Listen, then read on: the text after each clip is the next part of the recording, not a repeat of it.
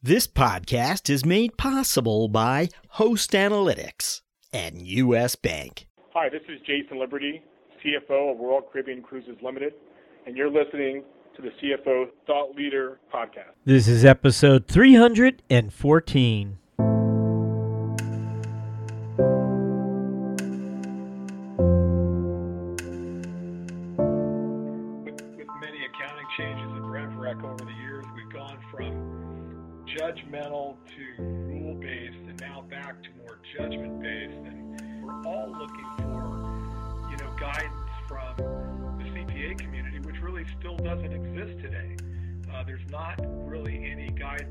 Literature to rely on. Uh, that's going to be developed over time. So the early company, the early public company adopters are going to have to feel their way through it. You know, well, my first reaction was, you know, here we go back to the future.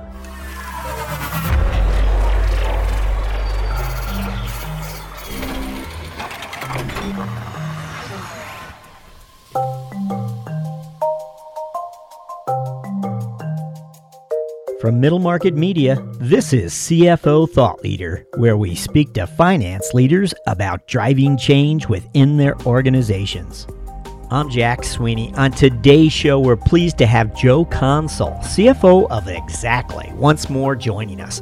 Many finance organizations are today experiencing a heap of pain thanks to ASC 606, the new revenue recognition standard.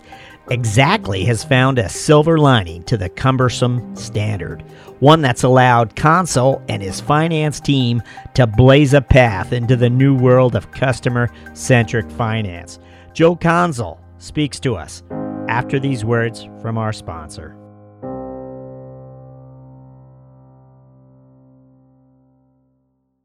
It's no secret finance professionals are dealing with some pretty complex problems these days. Now more than ever, they need tools that can help them streamline complex workflows and focus on bigger strategic issues. By bringing your finance organization together on a single cloud platform, Host Analytics automates everyday processes that would otherwise slow you down. By streamlining your planning, modeling, consolidation, reporting, and analytics, Host helps you connect your organization so you can react more quickly to changing conditions and make better business decisions to optimize performance. Let Host Analytics be your partner in leading the evolution of your business.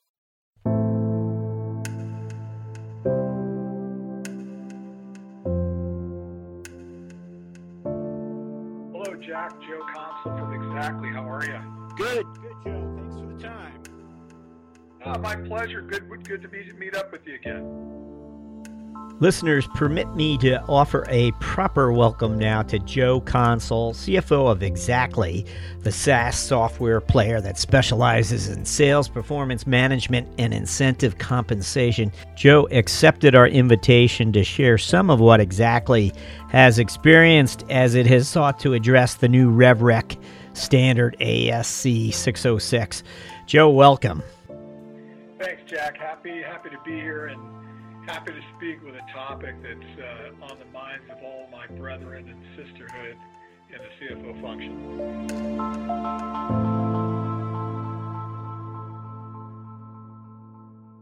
Before we take a deep dive with Joe on the topic of the new RevRec standard, we thought we'd preface our talk with some quick comments from two other CFOs that have ASC 606 on their minds Barry Zwarenstein, CFO of Five9, and Tim Steinkopf, CFO of Centrify. We begin with Barry. The implementation of ASC 606, a oh new revenue recognition standard, that it's it's a huge, huge, huge job. Uh, even with the benefit of uh, of systems such as we have and and so on, and even with the fact that we have um, compared with some other companies, because as a SaaS company, uh, we have less impact uh, from the adoption. It is a lot of work, and basically we have to gear up to do that. Um, decisions that were made in the tens and scores now uh, each quarter in terms of um, judgments on on um, uh, what revenue uh, is to be recognized now have to be documented for literally thousands. And our next CFO is Tim Steinkopf, CFO of Centrify, who joined us a few episodes back. Here's Tim. So we do have kind of the gamut of products and services, and so there is an impact to us from 605 to 606. Our approach is to, you know, you have to go through everything you sell and how you deliver it to the market. And you have to be able to assess the individual value of each of those pieces, uh, your standalone selling price, and then you'll be able to recognize revenue based upon that. So it is a complex, intensive analysis. And then every step along the way, of course, um, we're utilizing a Big Four as a consultant, and then we have a Big Four as a auditor. So you know we get to work with our consultant to get consensus, and then work with our auditor to get consensus to make sure everybody's on the same page, so that you know when we actually get to the point of you know flipping the switch, you know everybody's on the same page. So it's a it's a big project though, a big item. Joe, before we find out uh, how Xactly went about addressing uh, the standard. I'm curious as to what your initial thoughts were regarding ASC 606 and regarding all of what uh, would be required to address it.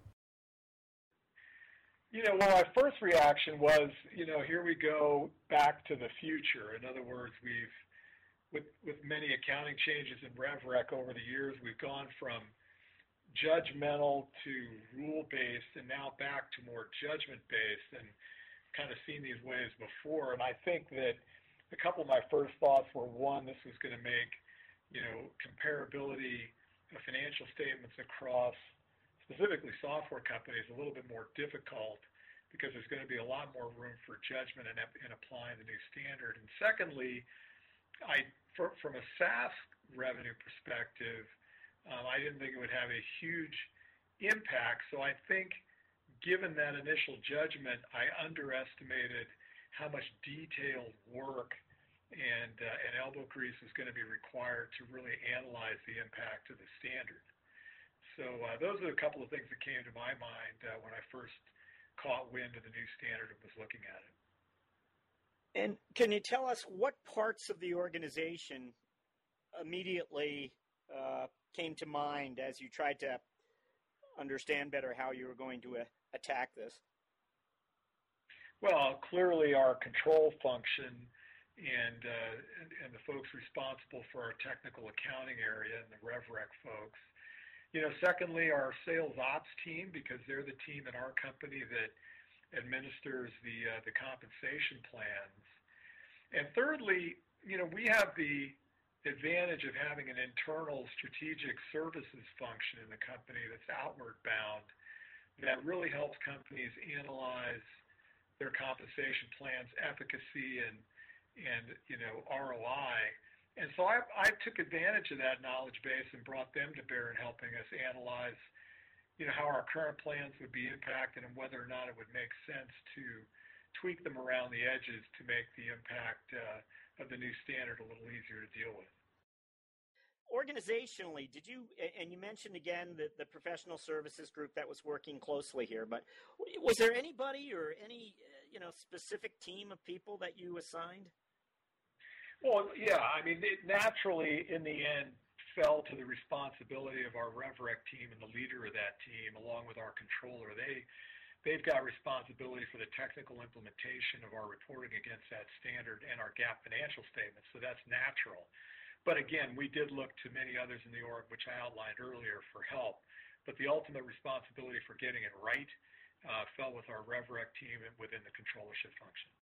So I'm guessing this strategic services team is not something other software firms or finance organizations always have at their disposal. And Xactly benefited from finance being able to repurpose uh, that team or have that team get focused on this task. am I overstating that? No, I, think you're right. I think this is something that not every company has. In fact, very few do, I would think, that are not specifically consulting firms. So in other words, this is kind of an outgrowth of the, the business that we're in and supports, you know, our software revenue stream when you get down to it. But it gave me a little bit of an unfair advantage in that I had them available to me at, no cost, so to speak, to help me kind of think through the ramifications of the new standard. Now that said, we certainly offer these services to our customers and prospective customers to help them through the same issues. So we know that this standard really does intersect with your world at Xactly, which uh, the space is sales performance and compensation software. And clearly, uh, you understood that this standard could impact uh, compensation strategies. But but why? What, why would that happen? Because this standard uh, impacts more than just reporting. It, it, it impacts how companies are compensating and may want to design their compensation programs to better align with or make the burden of compliance with the new standard more straightforward. But I would I would hasten to warn companies against creating compensation plans that serve the needs of compliance more so than plans that are designed to get you to meet your company objectives. In other words, don't put the cart before the horse here and forget what the real reason is behind implementing an incentive compensation program. The, the, the reason you have them is to drive better top line results, not to uh, better account for the resulting expense. I would imagine a poorly implemented standard can always impact a business, but the fact that this uh, standard impacts your, you know, perhaps your top salespeople uh, would definitely be a concern for a lot of companies. Uh, but is that is that is that what's happening? Uh, do you see cases of that? Yeah, I mean, I you know, I think what we've seen a couple companies do, and we've helped them, you know, decide away from it, was to kind of water down their incentive compensation schemes, make them less tied to specific, you know, deals and less tied to achieving uh, certain sales results to try to avoid, uh, you know, having to be caught under this compliance with the new standard. And I think that that thinking is a little backward. I think, you know, what we've seen over and over again is that to really gain a, a, an ROI out of a very significant spend item in your company, you got to keep in mind what you're trying to incent. And then I would recommend dealing with the, the aspects of the standard after the fact because in, in a lot of ways it doesn't impact cash flow really you know the timing of payments is effectively the same uh, it, it just impacts the reporting of the expense over time and and potentially at the end of a customer life as you've estimated, uh, rather than maybe expensing up front. From a cash flow perspective, it really doesn't make a difference if, your programs are aligned properly. Do you think finance leaders will be using this standard to uh, create more visibility into the business, perhaps visibility that uh, an organization might not have enjoyed in the past?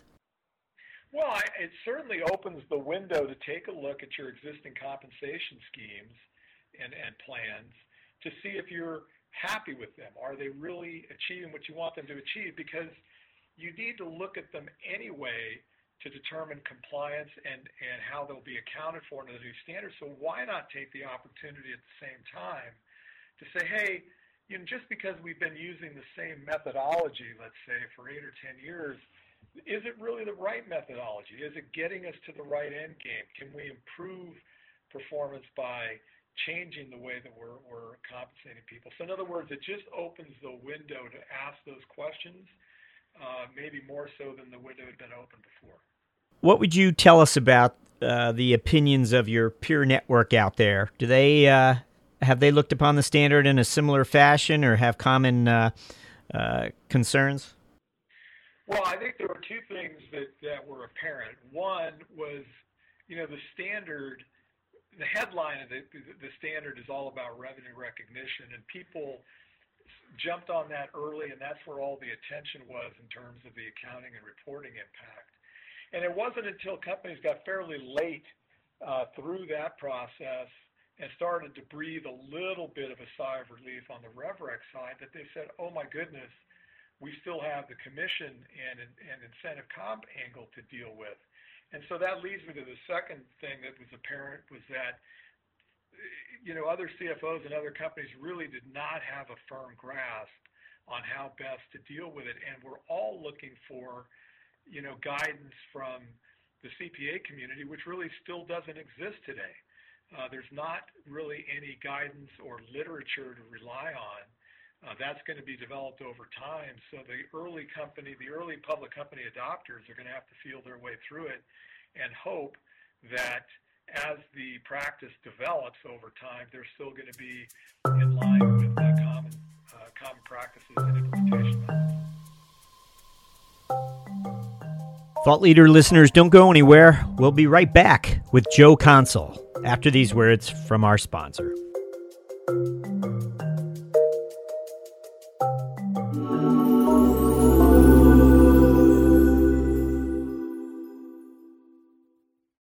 You want smart, clear, and honest guidance to help you meet the financial goals of your middle market business. With US Bank, you have a partner who will help you find the right solutions to help your organization reduce payment costs, enhance control, improve cash flow, and expand your spend visibility. US Bank's dedication to making ethical decisions and doing the right thing is at the heart of what they do, and their efforts haven't gone unnoticed. They've been named a 2017 World's Most Ethical Company for the third consecutive year by the Ethisphere Institute. To learn more, visit uspayment.com slash middle market.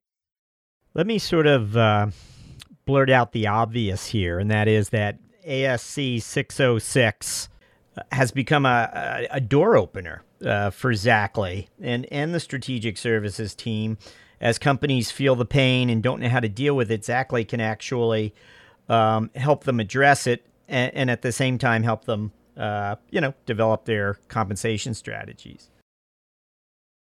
Oh, absolutely. It, it is it is clearly a, a demand driver in the space because not only software companies, but companies of all likes that deal with customers under contractual arrangements have to deal with this, this standard, and they're realizing that one of the foundation elements to helping them deal with it is to automate uh, their systems. And that certainly has been a door opener, not only for us, but the entire uh, incentive comp business uh, across the board. In this company, somebody immediately or quickly, pretty quickly realized that this standard was going to intersect your world pretty substantially and allow you to really, you know, come up with some solutions that other companies wouldn't be able to achieve in, you know, perhaps within years. It seems to me that you know, finance would have had the insight first that this was uh, a big deal that was going to intersect and potentially open new doors for Xactly. And, and, maybe not. Your, your marketing people are pretty on the ball and very knowledgeable about these areas, clearly. But just for our audience, which is a finance audience, we always like to make the finance people heroes, Joe. So that's uh, come on. They want to relate. They want to be able to, you know, say that they uh, drive value too. Was there some uh, at the point of origin when it was realized that this was, uh, you know, this was an important regulation that was going to impact the business, and uh, you know, because of the pain it was going to cause Xactly clients as well as new potential clients, uh, someone in finance realized that, hey, you know, we need to really uh, put the A team on this and really see the potential to open new doors with it as well.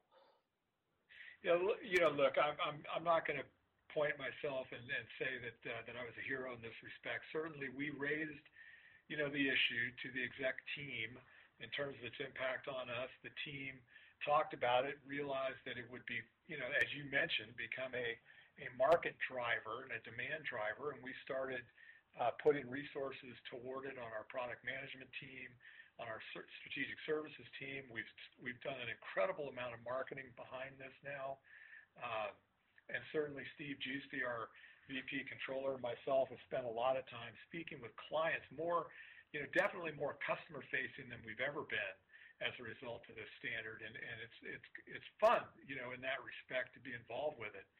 Um, and yeah, that that light kind of went off a couple years ago, and in an exec staff meeting, and, and caused us to to devote some resources toward it and put some marketing behind it.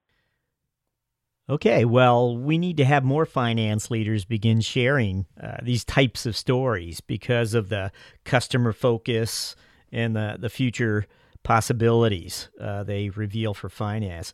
Um, and this story begins with a standard, one that's really bringing the heat right now. Am, am I? I'm not overstating that.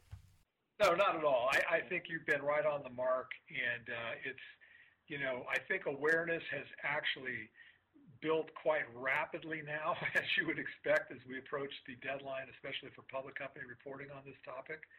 Um, it took a while. It probably took longer than we thought it would for for this standard to cause companies to wake up and, and smell the coffee with respect to the requirements and challenges that they would have from an internal systems to deal with it. But it is certainly there right now. The drumbeat is loud, and uh, and it's, it's driving people to, to look for solutions for help, and we're certainly ready to help. Joe Consul, thank you for joining us on CFO Thought Leader. My pleasure as always, Jack. Thanks again.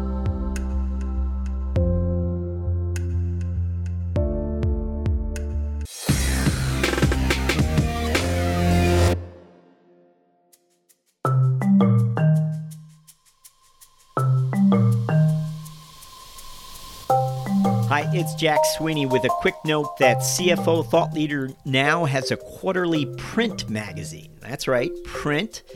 Each issue will profile 25 different CFOs. Let me repeat that 25 CFOs. Other uh, print publications are lucky if they're able to bring you five CFOs per issue. What we understand is that you want to consume content in multiple ways. But wait a minute, there's something more here. We wanted this print magazine to be a podcast companion. So when you receive it, we want you to quickly thumb through it and maybe identify which episodes you have missed. We want you to dog ear those pages, as well as uh, perhaps the pages that feature CFOs from episodes you already listened to but found maybe a little extra value from. 12 months later, you will have a library of 100 CFO profiles highlighted with your insights or comments alongside the CFO thought leaders. Now, how much are we charging for this one of a kind 100 CFO profile library? Annual subscriptions are $119. We think that's reasonable. We thought about it a little bit, but that's that's what we came up with.